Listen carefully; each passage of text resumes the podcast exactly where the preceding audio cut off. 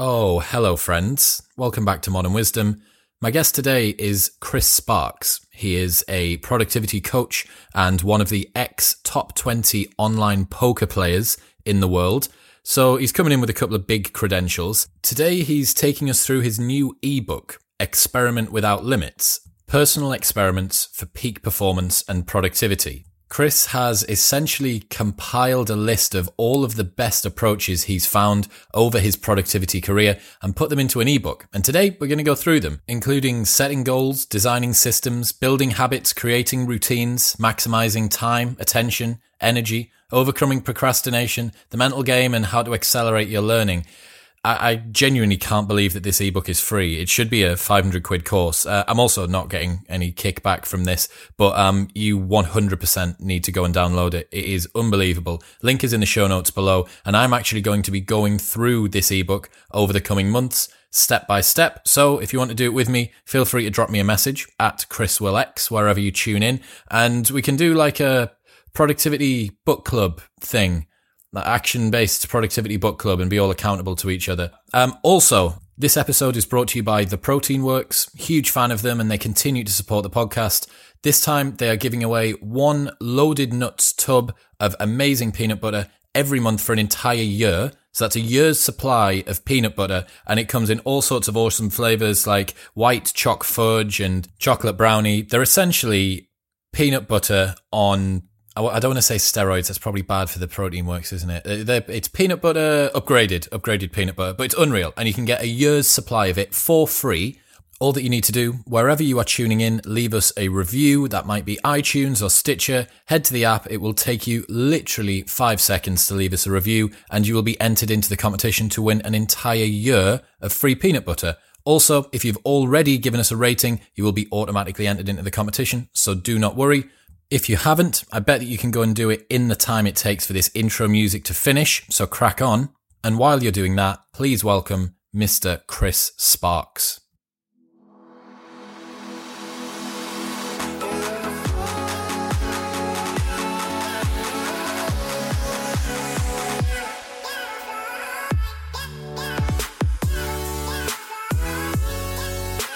I'm joined by Chris Sparks, founder of the Forcing Function and former top 20 online poker players in the world. We are talking all things productivity. Chris, welcome to the show. Hey, Chris. Hey, guys. Uh, thank you so much for having me. Absolute pleasure to have you on. Recently had one of your peers, Tiago Forte, talking about tools. Also had Nat Eliason, host of uh, the Made You Think podcast, saying that you and Tiago are the only two people in the world that he listens to about productivity. So no, no pressure, mate. No pressure. Thanks. I'll do my best. so why don't you give us a little bit of a background before we delve into the, the dark world of productivity? Why don't we, why don't we hear a little bit about you?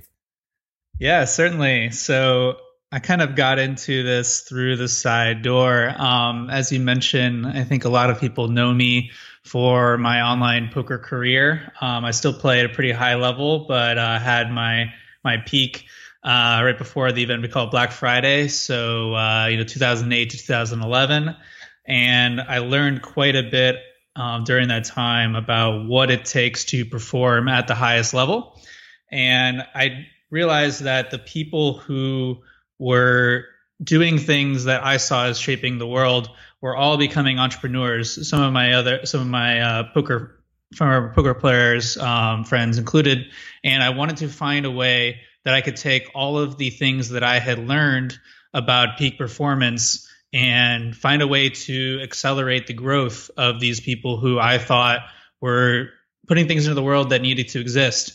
And so that's how I stumbled upon founding the forcing function, where I take everything that I have learned about how to produce at a very high level. So become the sort of person who can accomplish anything that you want, um, whether that's installing habits or systems or just removing roadblocks to accomplishing one's goals. And I've created a system which I've put together in my uh, just released book, uh, Experiment Without Limits, which I'm happy to talk about.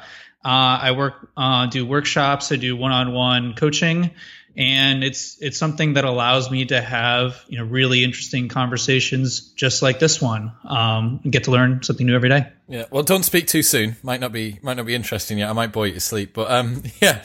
Um I, I totally get it man. The the world of online poker seems to be like a bit of a breeding ground for people that are polymaths in other areas or people that are real extreme high performers. Think a lot about uh, josh waitzkin as well former chess prodigy now turned executive CEO coach and all that sort of stuff. It seems to there must be some real some real intellects in there. Absolutely. I mean, I'm a huge fan of what Josh is doing and the way that I see it is that there's so many things that are transferable. I mean, you see you see this in Silicon Valley, you see this on Wall Street that poker is generally a training ground for business and that's the way that I see it um, as entrepreneurs, the what we're doing all day is really making decisions, right? Decisions on what to focus, decisions on what audience to go after and how to reach them, where to spend our, our limited time. And I see poker as a, a very important framework on being able to make better decisions with imperfect information. Um, and so when you're playing poker at a high level, not only do you have to beat other players, but you have to conquer yourself. Mm. That we are the common denominator in all of our productivity struggles. And so understanding what our own triggers are, understanding how things can go off the rails, or, you know, on the positive side, what are the conditions that allow us to have peak focus, to have it allow us to have peak energy, and how can we recreate those conditions? Uh, where if you understand what you're trying to accomplish, it's more or less understanding what are these conditions that I need to have in order to put myself in the position to accomplish that. Uh, I totally understand. So when you were going through online poker and you were looking at the potential for the forcing function, who were some of the people you've mentioned? Josh, uh, who were some of the other people that you thought, wow, that that's someone that I really need to learn from, or someone whose uh, particular stance I really respect, or you, you, had admiration for, like that? Was there anyone who comes to mind that you thought is um, a role model in that?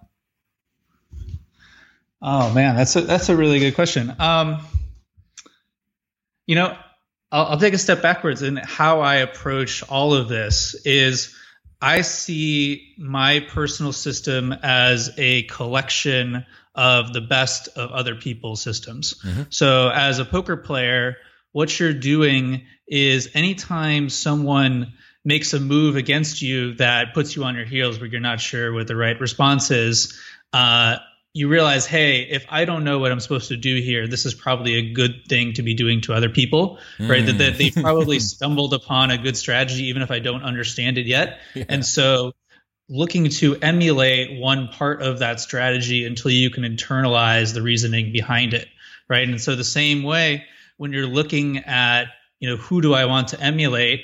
I always start from, you know, do I want this person's life, right? This person giving advice, like, do I want to have a life that's similar to theirs where none no like one dimension can be taken away outside of the whole system right? So people look at someone who's hyper hyper productive but the question is you know do you want to be that person? The answer is no right? Classical examples everyone really admires warren buffett. No one necessarily wants to be warren buffett right? I mean maybe warren buffett 50 years ago but i i digress. Um, so where i'm looking for is who are people who are living in a way that is in alignment with the way that I'd like to live. And high level, I want to be learning every single day. I want to go to bed slightly better than when I woke up. As far as I know something else, I've discovered want something new about how the world works. I understand myself a little bit better. And so when I'm looking for examples, I'm looking for people who embody that. Now, that being said, it can be really interesting to look at true believers, people who have a fully fleshed out system. Um, let's see, a couple people that come to mind. I mean, I'm, as far as productivity goes, huge fan of David Allen. Don't necessarily want to be David Allen huge fan of Nassim Taleb, don't necessarily want to be Nassim Taleb, but I can take off pieces of their system, people who are very, very opinionated about all things. What are the things that resonate with me? And how can I integrate pieces of what they're doing into my own system? Um, I, I think a big error that many people make that they get onto this personal development treadmill is that they keep switching systems wholesale rather than taking off pieces of what other people are doing, forming what I call small experiments. Like if I add this, if I make this small change, does it have effect on myself overall? If does, I can double down. If not, I stop it. And where, where a lot of people see is like, oh, this new tool, this new system, like this is going to change my life. This is going to solve anything. And the the the problem is that none of these things are going to solve your own problems because we are always the common denominator. Um, and the ironic thing is that this incremental approach in that I I change one small thing every day in a positive direction adds up to compound returns. And that's the true way that progress is incredibly accelerated, not these one time heavy lifts of today is the day that I change everything type of stuff. yeah, I'm, I mean, I'm laughing for a number of reasons. Firstly, because Jordan, who is one of the guys that's a part of the Modern Wisdom Project, often uses a quote from Naval, which is talking about you can't just have a piece of someone's life you have to have the whole. Um, and that just for people that are listening, it's a, a really lovely tool to use. Um, and especially I've done a little bit of reality TV. I swim in waters of Instagram influencers and, and, and stuff like that. And, um, a lot of people desire that, right? Like they look at that person and they think, Oh, that's a cool life or that person's got that, this and that going on. And it's like, I'm telling you from firsthand experience that a lot of those people you would not be able to be paid to have their lives. It looks good. Some of the bits are great, but some of the bits aren't. You're totally right as well. The person who's incredibly industrious, you know, you have no idea what Elon Musk's relationship with his father's like. You have no idea what Elon Musk's bed, um, like routine in terms of his headspace is like on a nighttime. Yeah, it's great to say that this guy's taking us to Mars and that he's making that Tesla's this amazing, cool company. And he is. But you only see, especially now with how curated social media feeds are, you only see what people want you to see. And then when there's a scandal, and something happens and it comes out that uh, uh, Jeff Bezos has been sending dick pics around or whatever it might be, like everyone's super shocked because we never get to see that side of people. And I think that a much more rounded view and, and, and seeing things in that way is, is a lot more interesting. Uh, another one of the reasons why I'm laughing, and I'm sure a lot of the listeners at home will be, we have an entire series called Life Hacks. Now, these are to be done in a very piecemeal fashion. Like we literally did one the other day, which is how to make the best toasty like how you make the best toasted sandwich. And we all gave our opinions on the best toasted sandwich.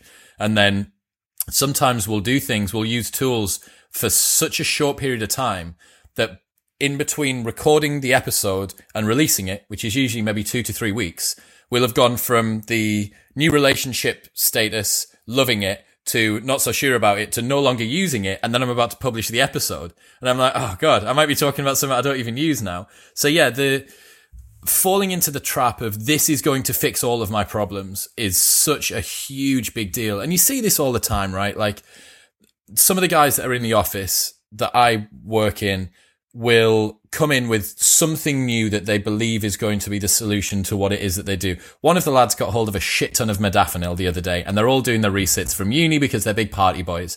And they came in, he's like, man, like, let's get on this modafinil. I'm going to do this, and the other. I'm like, guys, all of you are taking modafinil and you've got your notifications on your phone next to your laptop. Like, am I not seeing, like, is no one else seeing what I'm seeing here? Like, don't focus on the quick fix, focus on the big problem. Um, but yeah, I think so much of the stuff that you've said there really t- strikes a chord with, uh, with my experience as well personally. And it's difficult not to get seduced, right? You see that clickbaity title, like you're putting your hand up. Yeah. It's like, for me, and perhaps for yourself as well, it's the equivalent of like, I don't know, like a, a hot girl advert or something. And you're like, oh, it triggers something in me so primal. Like these 10 new productivity hacks for iMessage. I'm like, I've got to see these new productivity hacks for iMessage. I got to go and have a look. And then I, I, get in there and I'm like, you've done it again. You got, you got clickbaited. You thought it was going to be really cool. But yeah, I, I honestly, absolutely everything. Personal, uh, personal observation and personal experience. I totally agree. Cool. A couple things there. I'd love to love to touch on um, so many interesting threads here. And first, you mentioned Naval, and one of his favorite ideas that I really try to internalize this idea of a single player game. That the only thing that matters is our internal scorecard and how our own personal definition of success, right? And that it's impossible to look around and determine whether people around us are successful because we don't know what their goals are, right? We're, we're continually projecting based on our, our own definitions. And as you alluded to, many times we don't take the cost into account this is what I call differentiating goals from dreams. You know, as everyone wants to be a rock star, no one wants to play 300 shows and live out of the, out of the back of a van for a year, right? is like everyone wants the results, but no one wants to put in the gym time. And the reason that you know we keep kicking ourselves is because we haven't reconciled all right well if i want to achieve this goal this is what it's going to take and more importantly due to opportunity cost here are all the things that i'm going to have to give up right? That life is just one delicious buffet, but you can't eat it all. You have to pick and choose to do some things at the expense of some things you also want to do, but not quite as much.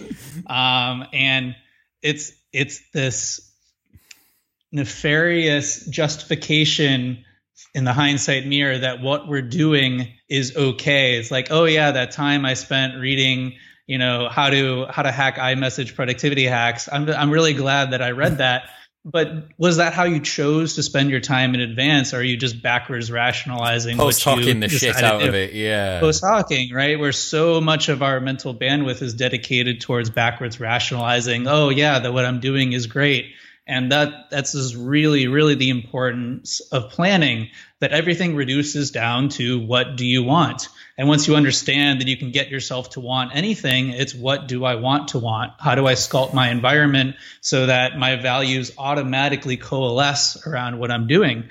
And it's this fear that I have being in this productivity game that so many people follow and listen to things like this as entertainment as mm. I, I, am going to feel better listening to this because I have all these ideas that oh if I if I start hugging people for five seconds instead of three seconds I'm going to have a little bit more empathy and if I if I lower my voice one octave I'm going to have 20 20 percent more trust when actually doing the hard work of looking down and understanding what do you want and thinking about skill acquisition as a just in time process. What are the skills that are in the way of accomplishing your goals and worrying about those rather than having this, you know, giant collection of things that you might actually use someday.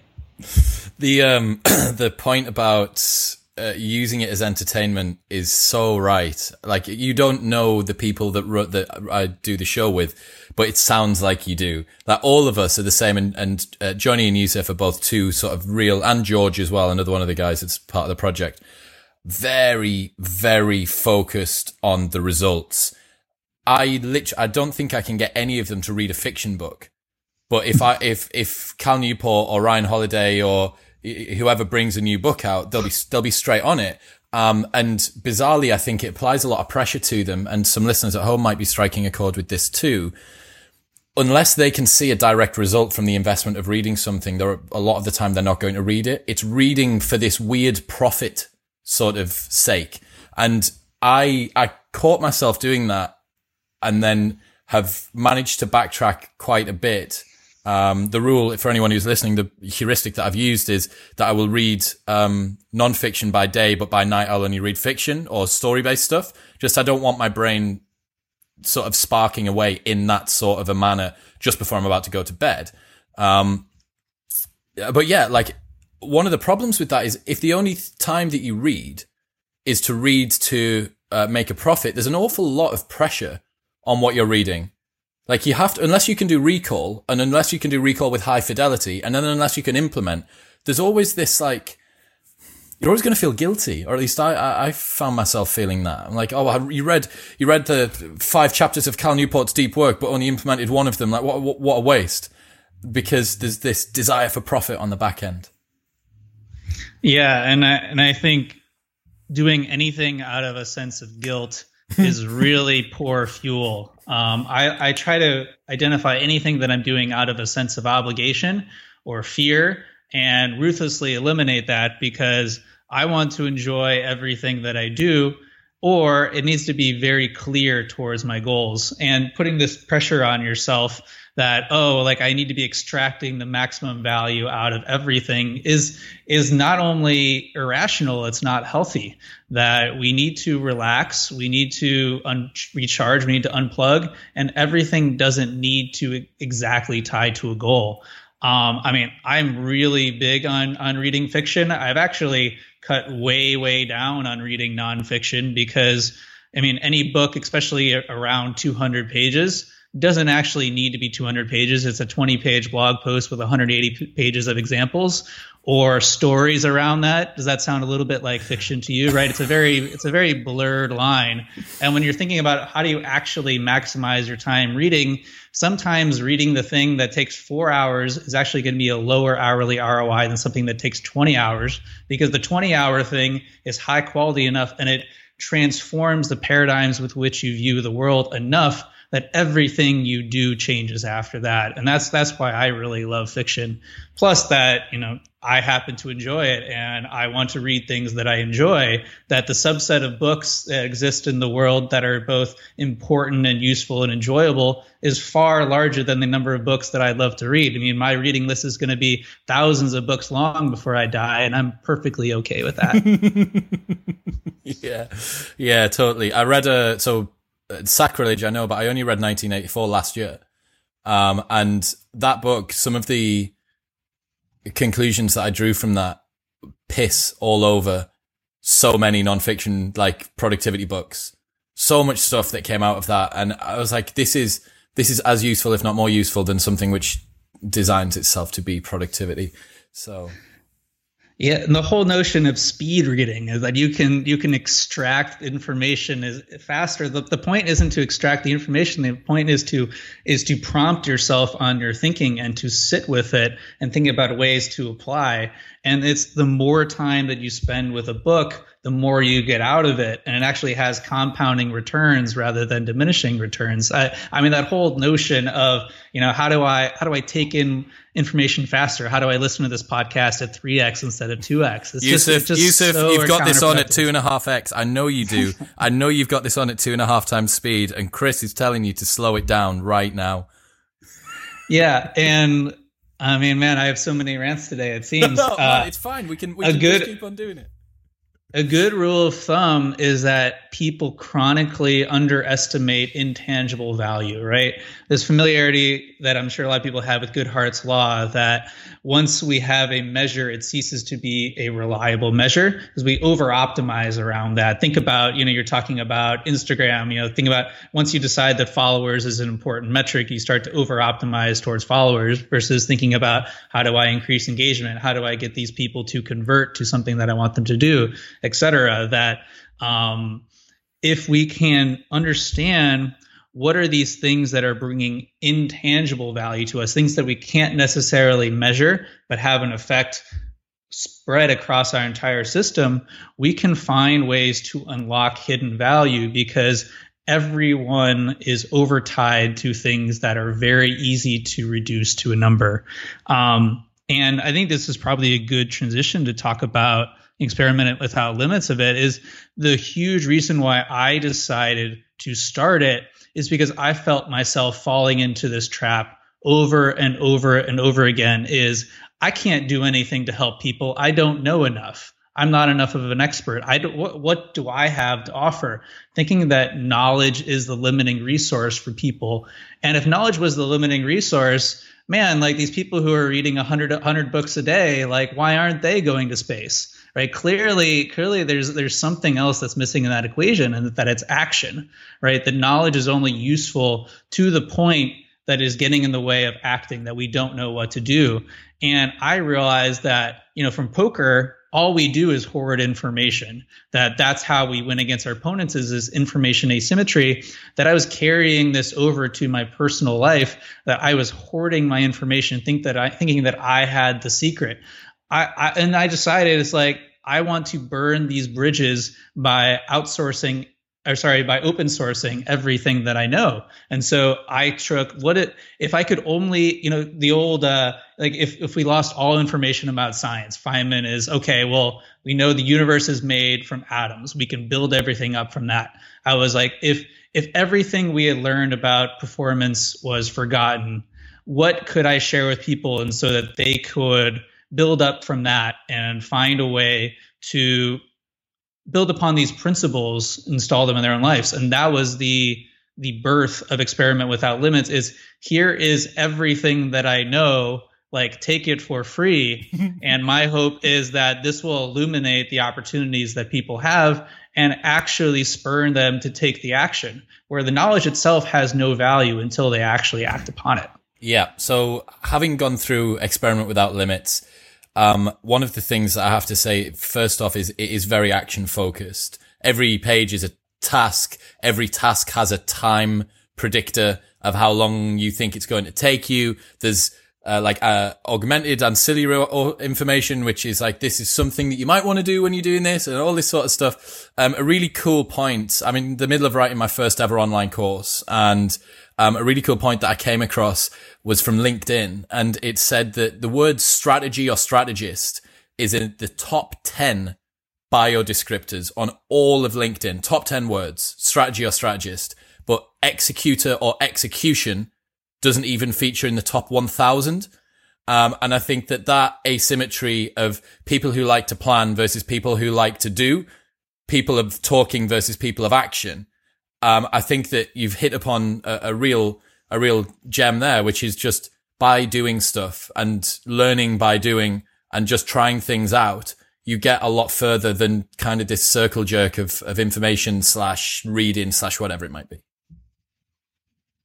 That's my hope. Um, I, as I'm trying to get myself out of the treadmill, these are all the things that I follow and I keep coming back to them. And I know that if I think that one of these hacks is something that's holding me back. I should just redo one of these experiments instead.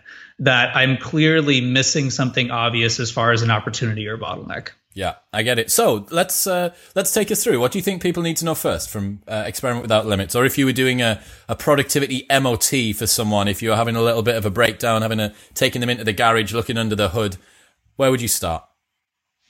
Yeah, so I would say it, it breaks into two parts. So the first part is the fundamentals, right? So you need to have the fundamentals down before you start optimizing, right? Thinking about your uh, your co-producer who's taking modafinil before he hasn't turned off his notifications, right?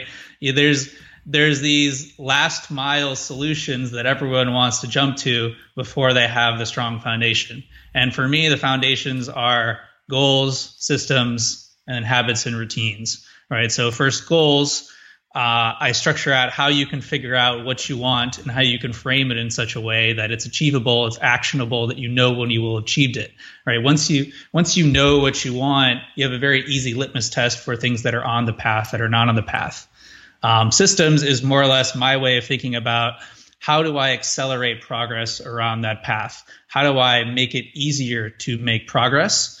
And it, it really focuses on these three key principles of leverage, bottlenecks, and feedback loops. So, leverage, how do I get more for less? Bottlenecks, how do I identify what is most holding me back?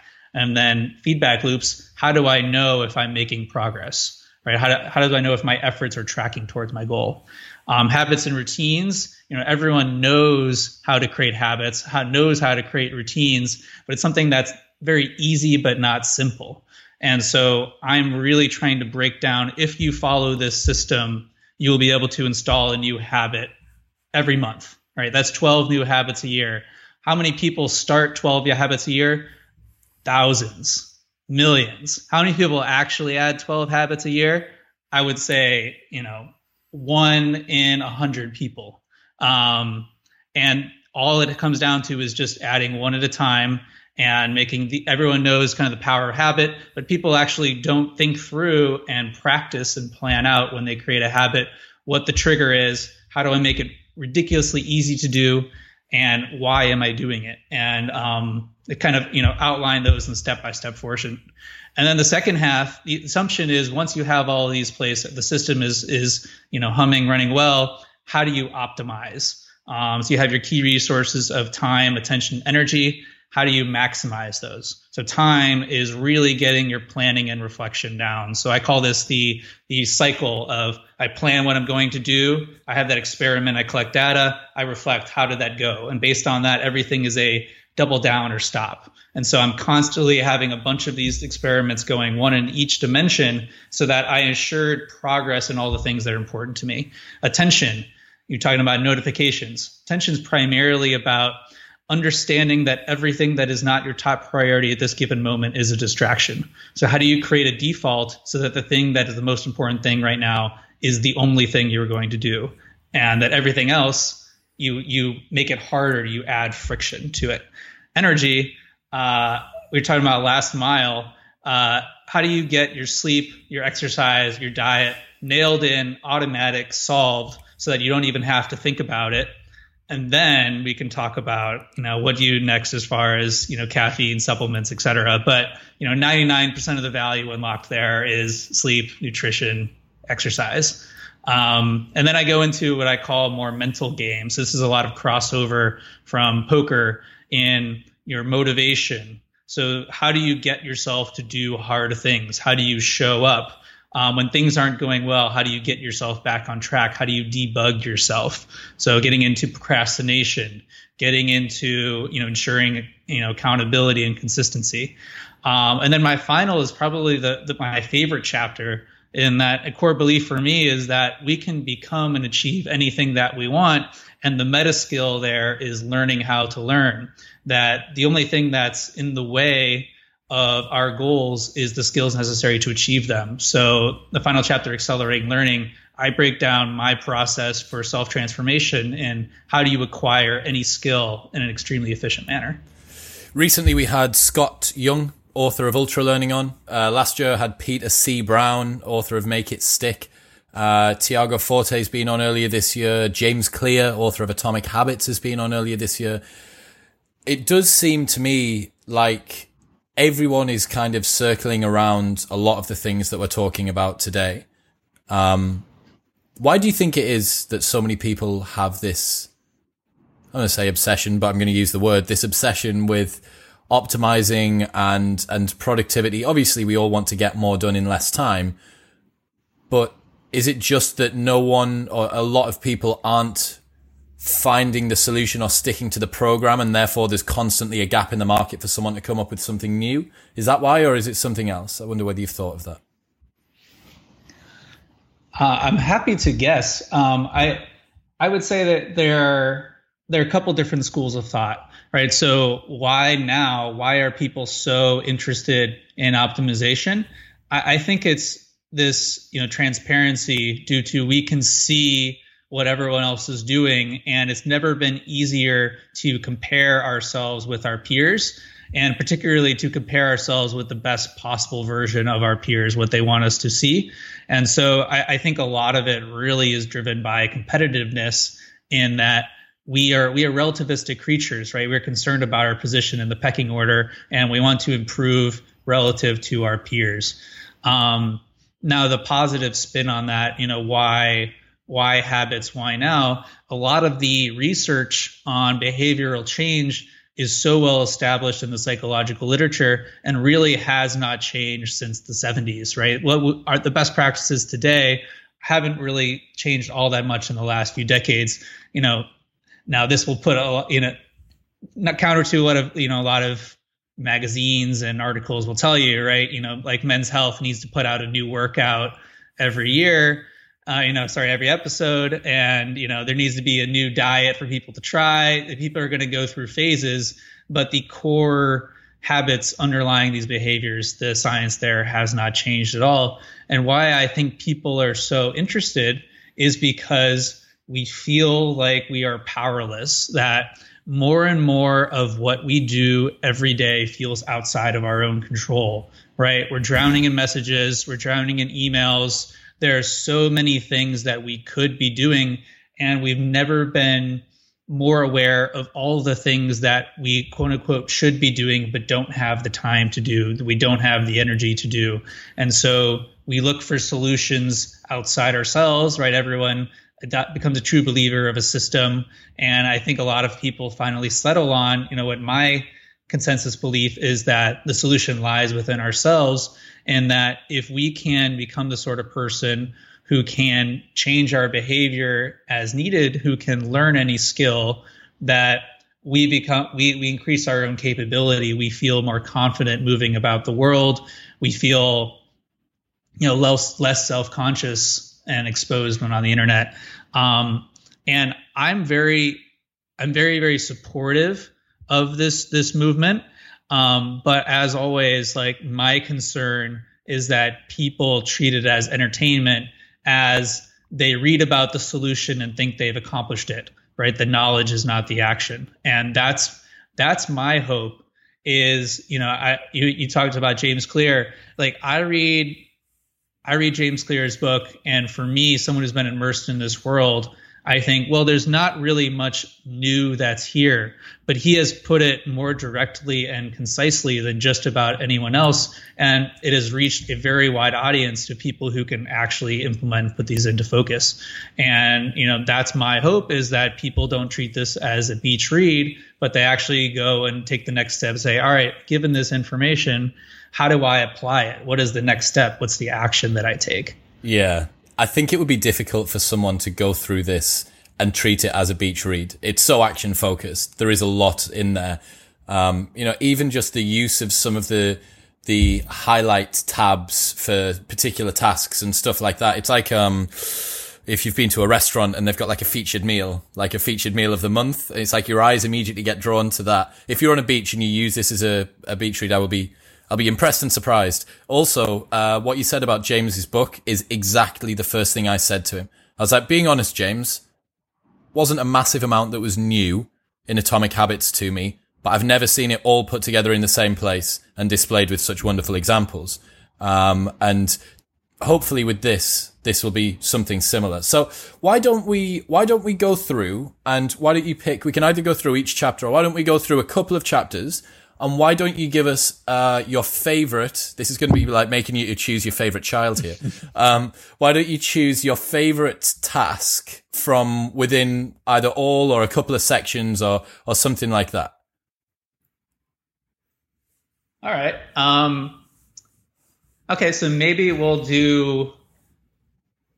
We've been talking about habits, so maybe we'll kind of start with with habits and routines, and then I can switch to one of the more uh, more prescriptive kind of optimization chapters after that. Amazing. Um, so my key takeaway from habits is that our future behavior is deterministic, right? That it's it's not only true, it's also useful to think about your future self as not having free will, right? That you do not choose what you're going to do in the future, but that you're actions are determined by the context that you find yourself in.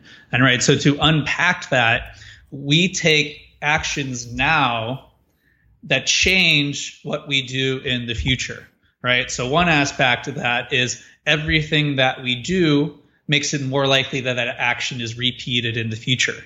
So thinking about habits, right? It's I use this metaphor of a river digging a path through rock. You think about like, you know, the the river that created the Grand Canyon over millions of years. And so, on the good end, everything that we do reinforces that we do that again, right? Every time we complete a habit that is positive, we reinforce our identity as someone who does that. On the other side, when we have something that we call a quote unquote bad habit that we don't want to be repeating, realizing that we have carved a path through the rock and that it takes time to refill that river with sand, but that every time we have this impulse and we say no, the level, level rises a little bit, right? So I think of this as an upstream effect, and that in order to change our behavior, I don't try to do anything in the present. I don't do things. I make things easier to do in the future.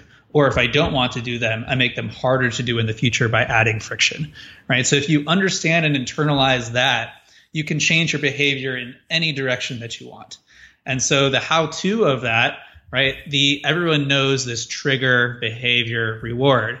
But I'll just take, you know, 60 seconds to break this down into how do you actually implement that. So think about like with the trigger, trigger sets it in motion. So we'll, we'll use good habits as an example, but use the inverse for bad habits. Like if you want a habit to happen, understand what triggers it and make sure that trigger happens. Make sure that you notice it. Make sure that what you do next is very clear. Make sure that you know you can't avoid it. And um, I have like a checklist that you can follow: specific, consistent, automatic, avoid, unavoidable. And if you if you look at all of the things that you want to do and identify that trigger and make sure that trigger does all four of those things, the habit takes care of itself. You, you don't have to do anything else.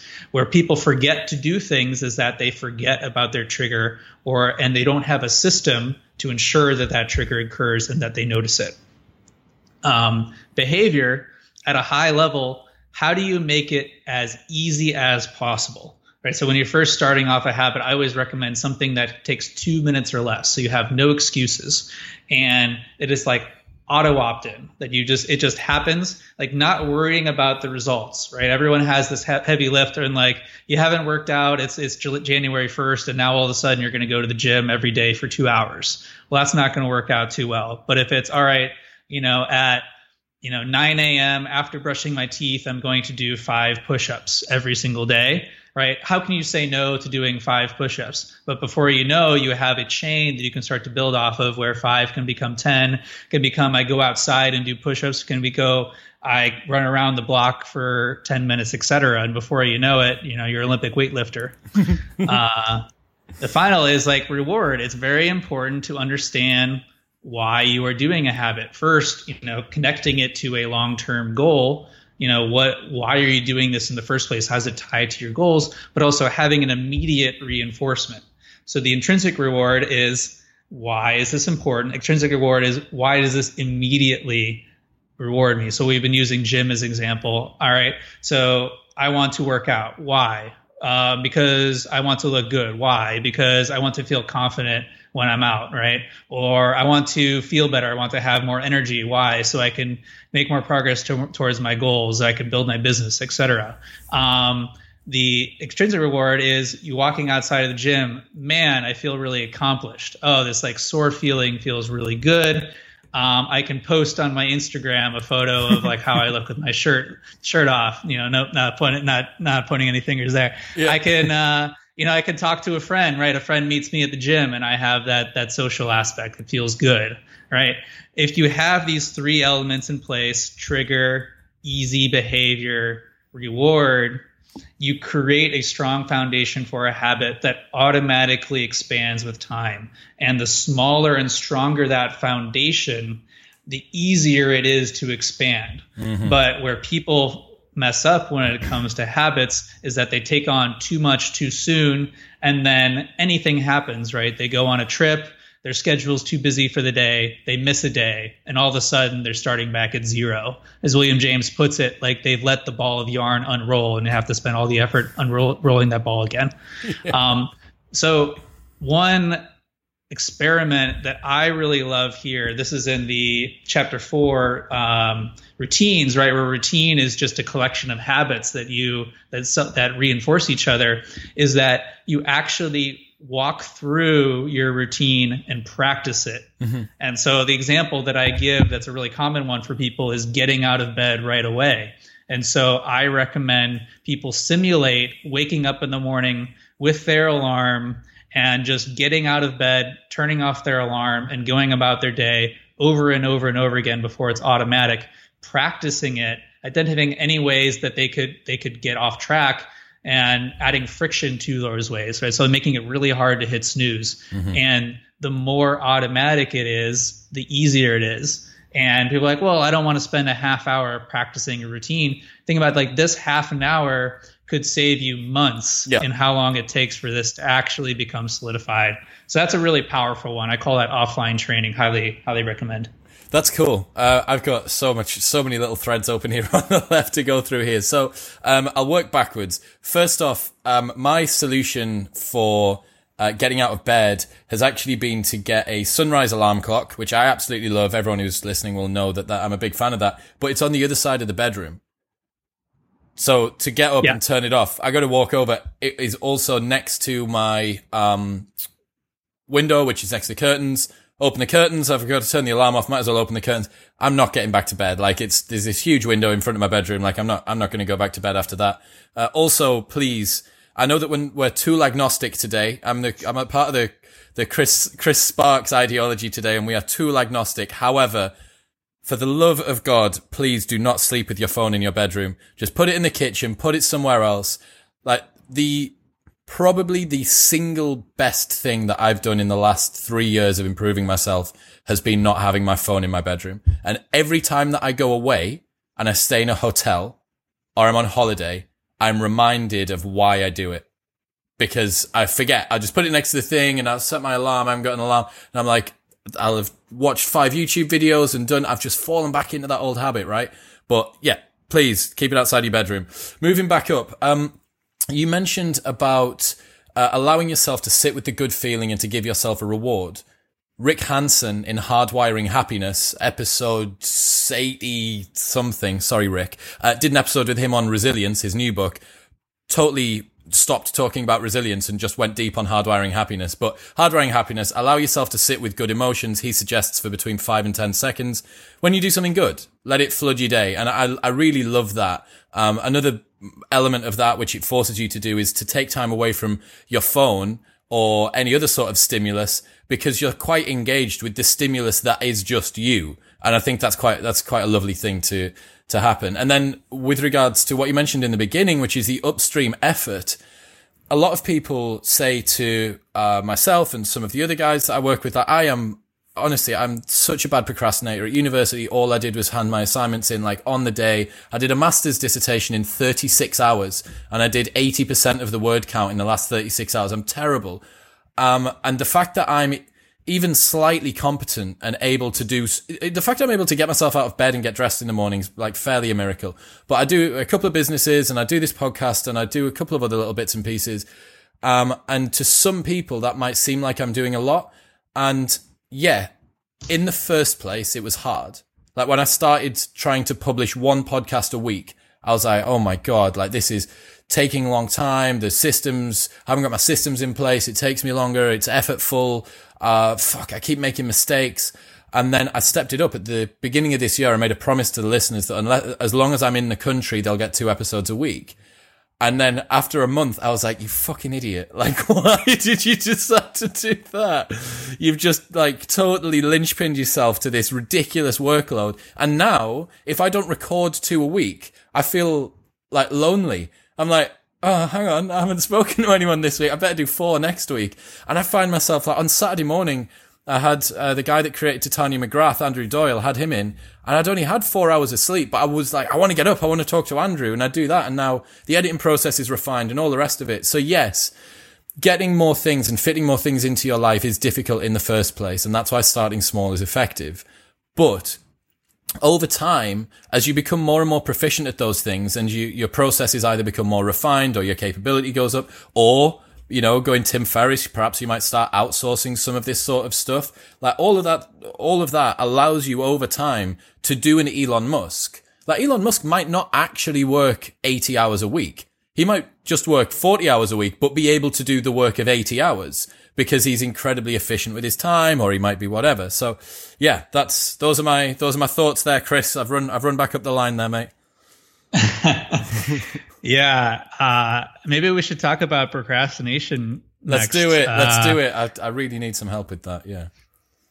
Uh, I think you touched on a very important concept, which is, you know, win the first hour, you win the day. That how you start the day really matters as far as setting the tone, and that having something that's important to you that gets you excited and out of bed is maybe the important first important thing that you have right that no amount of productivity techniques are going to get you to want to do something that you don't want to do right mm-hmm. so start mm-hmm. with start with a goal that feels good that's important to you um, and that everything that you pick up you need to put something else down right that productivity usually comes from doing less things rather than more, but you do things of higher average importance, right? And so you accomplish more by saying, all right, I'd like to do both of these, but this is more important. So I'm going to put my focus here first, and then I switch. Um, I talk about this as serial rather than parallel. Um, so the key to procrastination is getting started, right? Once you're moving, all right. A, uh, a, body at rest tends to stay at rest. A body in motion tends to stay in motion. It's like do whatever you can to get moving. Think about this as a verb change. Like I am going to publish a podcast to I am publishing a podcast. I am going to write a blog article to I am writing. Right. There's a very subtle difference, and all you do is you write the first word. You open the document. Right. You take the very first step. And so conquering procrastination is finding the reason that you are not starting and reconciling that argument with yourself so that you start and before you know it you're underway. Um, one of the things yeah, to interject there one of the things that laura vanderkam talked about i don't know whether you're familiar with laura's work off the clock. So she's a time management expert highly recommend i'll send you the that's it i'm going to get another play here i'll send you the podcast once i'm done. Um, and on that she has this really cool little way that she reframes thing that she, things that she doesn't do and um, a lot of the time, people say, uh, "I don't have time to do X. I don't have time to do Y."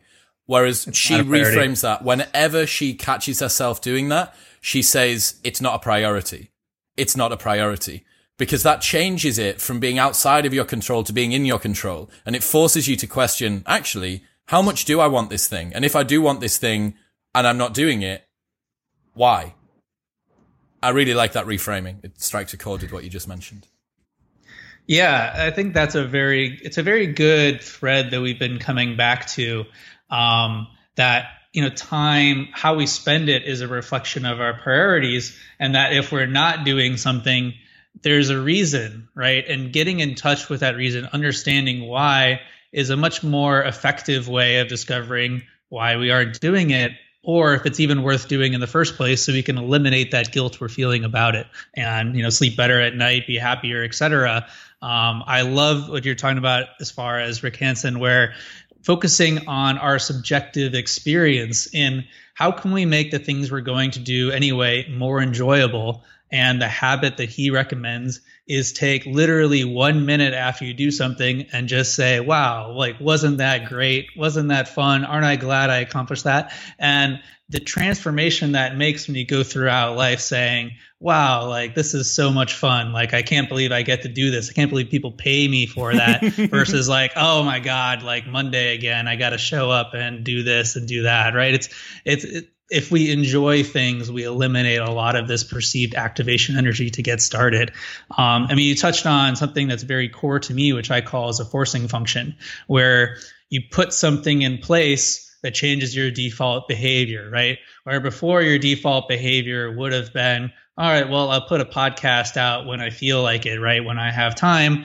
But you made this commitment to your audience that says, I'm going to put two episodes out a week and then you have to reorganize your personal system to follow through with that progress with that promise right? You've created a new default as like well i'm going to find a way to put two episodes out a week. I've now created that as a top priority and now my time will have to reflect that.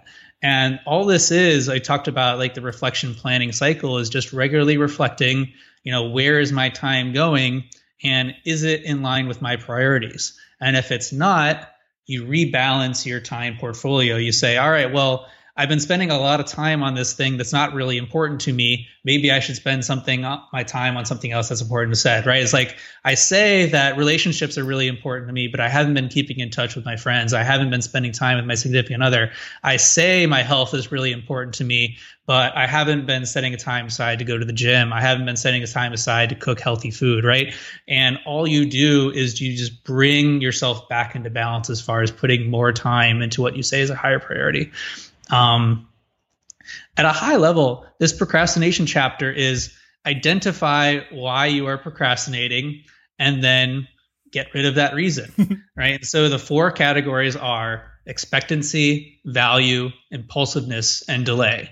And so expectancy that if I do this, I will get a reward, right? And so making sure that you can increase your perceived chances of success, or that if you do succeed, there will be a reward at the other end.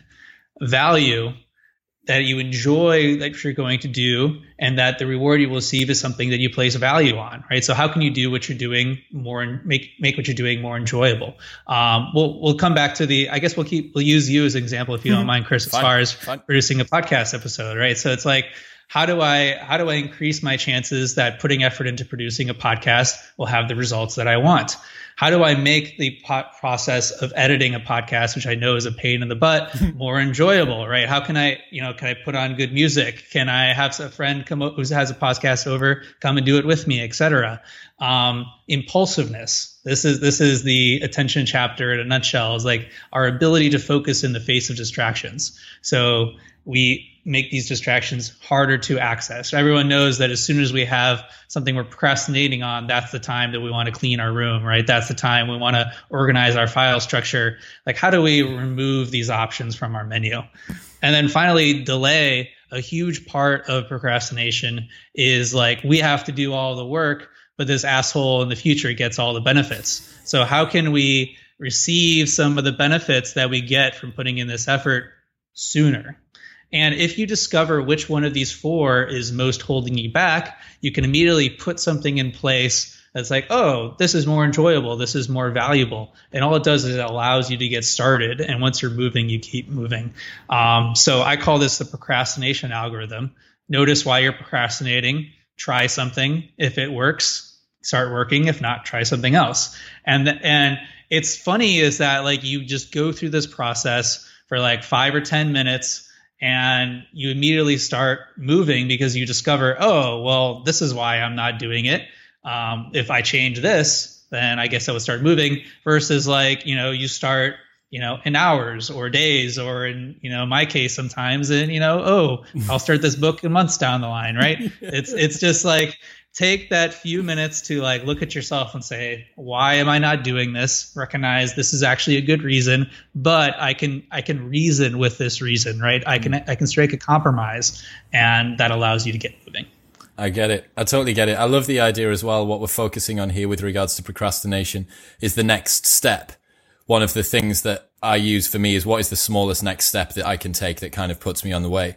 Uh, so many of the guys that I'll speak to. So my um, company, we run club nights. We deal with a lot of 18 to 21 year old students. We would call it uni. You call it college.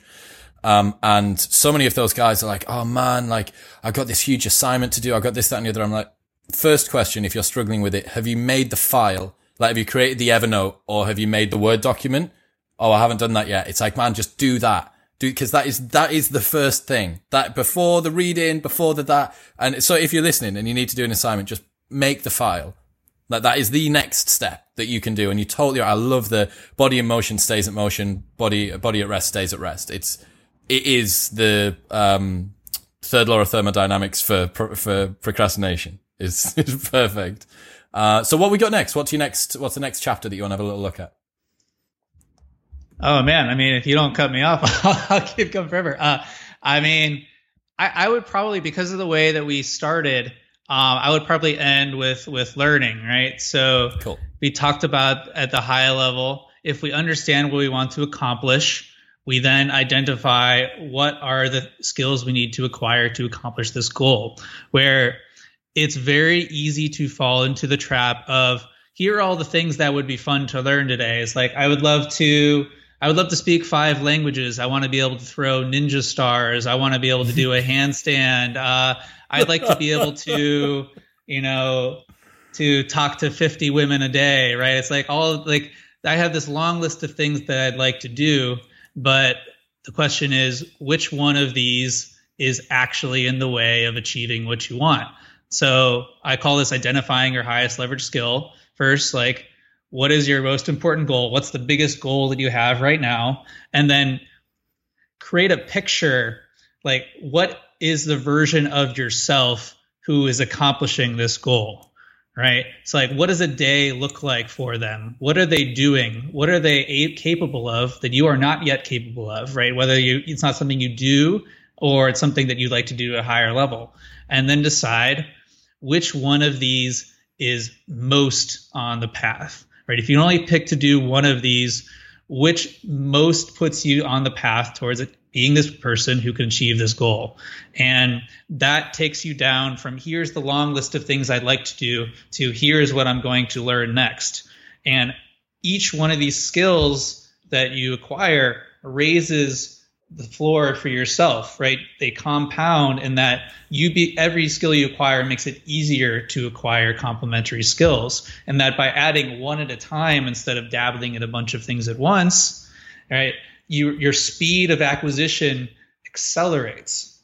And so starting with like if I can only learn one thing right now, what would it be?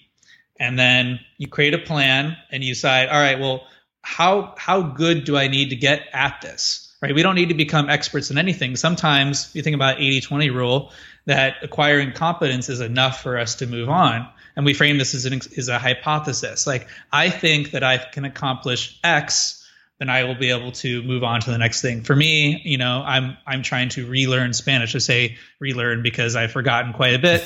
And so my test is I'd like to be able to have a half hour conversation in Spanish with a local without them knowing that I'm learning Spanish, right? And if I think if I can accomplish that, anything I, anything beyond that is extra. But if I can accomplish that, like I get most of the value. And so, how do I get towards that? It's like that plan is what is the what is the most direct path towards having 30 minute conversation with a native speaker. It's probably having very short conversation with non-native speaker and then working my way up to longer conversations with more accent. But you you see once you know where you're heading, it's very easy to create a clear path to get there. And it's much more effective way of learning. Um, so that's that's really what I recommend. Is you know for me, my dream was I just wanted to spend all day learning things, but I realized like the only point of acquiring skills is using them. And so let's start from what skills do I need and how can I effectively acquire them so that I can accomplish the things I actually want to do.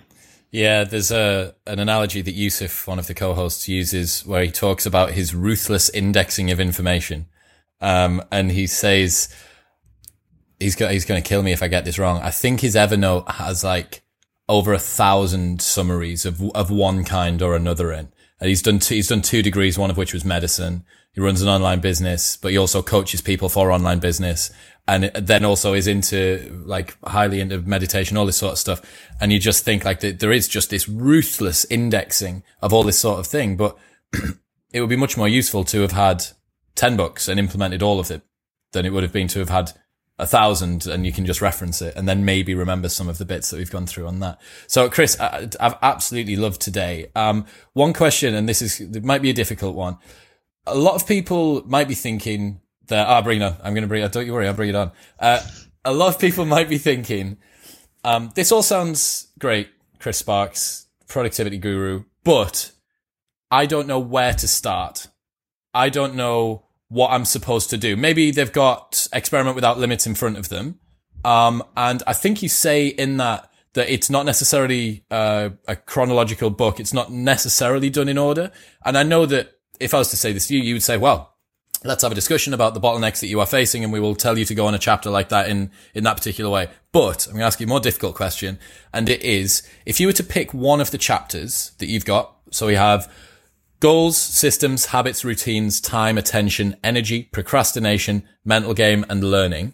If you were to pick one of those to give to the broadest cross section of people, which one do you think brings the most um, results on the back end? If you if you could give most people one chapter, what would it be?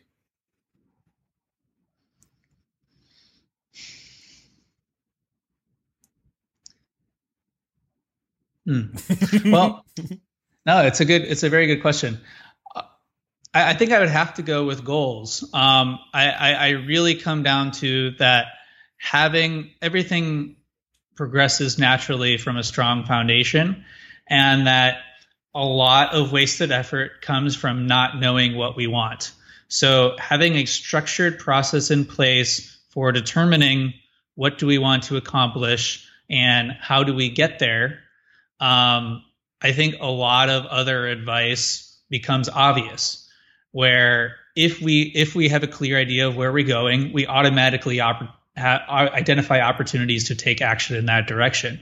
And so, while I mean, setting goals is primarily a series of prompts, which is just attacking this question from different angles of what do I want, I think that everything reduces down to having a good answer of that question that we cannot move until we determine where we're moving.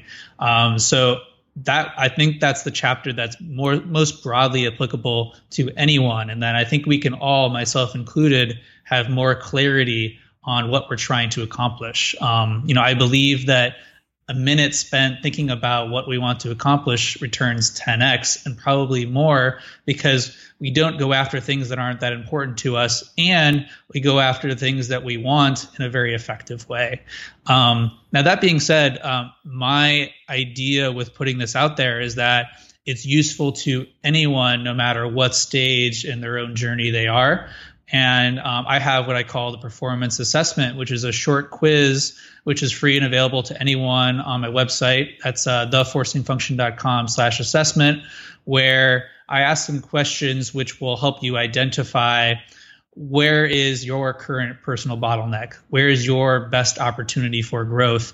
And anyone who, you know, takes a few minutes to complete that, I reply to what I think is the best experiment within the best chapter in the workbook for them. No way. Because that's awesome. Yeah, I, I, I realize, I mean, my estimate is that, you know, it would take someone, you know, 20 to 30 hours to work their way through this. There's a lot here. And I think of Experiment Without Limits as a reference guide that people can come back to as needed. And that the most important thing is determining, oh man, this is a lot. Where hmm. should I start? And so I'd like to you know, eliminate that sort of friction for people said hey based on what you need right now i'd recommend starting here. Um, so yeah that's that's something that i offer to to anyone. Um, that's uh, theforcingfunction.com slash assessment. Um, and yeah experiment without limits which we've been talking about a lot today. I hope if it's something that interests you um, you can download it for free at theforcingfunction.com slash workbook. Amazing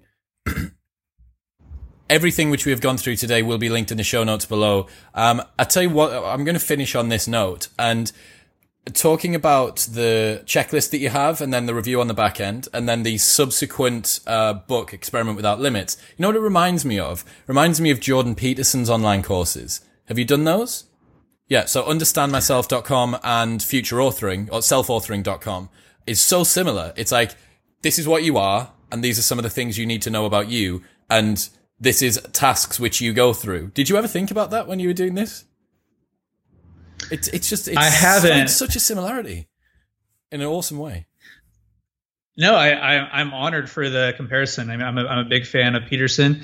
I, I see this as many of the things that I talk about aren't my own invention. That this is a collection of what I have found to generalize the most from a variety of sources, whether things that I've read, things that I've tried, things that clients do that works for them. And so um, I'm happy to hear that what I have to say is said elsewhere because it's it's validation that what I have to say works, right? It's like the value here is not in the information, the value here is in the application. And so I say is like do any course that you're actually going to finish, right? That, that you, there's there's nothing out there that you can read that's going to change your life, but until you apply it, and then who knows? Amazing. A good analogy that I remember there from one of the guys was that you don't go to an art gallery because the artists that made the work are in there. You went because they display a well curated list of art. And this is the same thing. James Clear, Atomic Habits, probably probably the best book that I've read this year um, in terms of nonfiction. Again, nothing, it, all that stuff's available online, but it's curated together and it's delivered in context and all that sort of stuff. Chris, man, today has been amazing. I, I know that I'm going to get hassled to uh, get you back on, so I hope that you uh, ready and willing for for a second episode because you will you will be getting an invite for it. Um, everything that we have linked will be in the show notes below. If we go to theforcingfunction.com slash assessment um, and see if we can run Chris into the ground and totally ruin his day by making him do absolutely loads of these reviews back to us. That would be great. Um, links to Experiment Without Limits. It's only 90 pages, something like that. Quite a short book, 91 pages. Like, It's 90 pages long. It's an ebook and it's free. Read it on a Kindle, get it on your computer. Um, I will be going through this. I'm actually going to be going through it with a couple of my clients as well. So if you are listening and you want to go through it with me, feel free to drop me a message at Chris Will X wherever you follow me. Uh, and I'll tell you where I'm up to. We can kind of do like a Chris Sparks productivity book club thing and see see if we can uh, see if we can make ourselves a little bit more productive and uh, performance a little bit more peak. Um, if people want to get in touch, Chris, other than the forcing function, where can they find you? Uh, thanks for having me on, Chris. It's been an honor and a privilege. Um, if you're doing a part two, um, would love to you know keep talking about this stuff, kind of check in how things are going. Yeah. And yeah, like this doesn't need to be a solo journey. The the science is really clear that if you have someone you care about, a friend, a family member who's interested in these things, a podcast host, it, podcast host, yeah. It, if you do it together, you greatly increase your chances of following through and taking action. So yeah, highly encourage that. If it's something I said today, you know, resonated, um, you know, please get in touch. As I said, my, my company is the forcing function. So that's the forcingfunction.com. I'm on all the usual social media channels at, at Sparks Remarks. And, um, you know, I'd be happy to hear from you. Yeah, I'd be happy to hear from you is like, I put this out there to help people. And so if people are using this, um, tell me what's useful, um, anything you've got out of it. Like that's very useful feedback for me. And it would, it would really be validating to hear that, you know, something I said today was valuable, something you found in experiment with limits was that valuable. Um, so yeah, send me a message. Um, would love to continue this offline, Chris. Thank you so much. Amazing. Chris, until next time, thank you, man.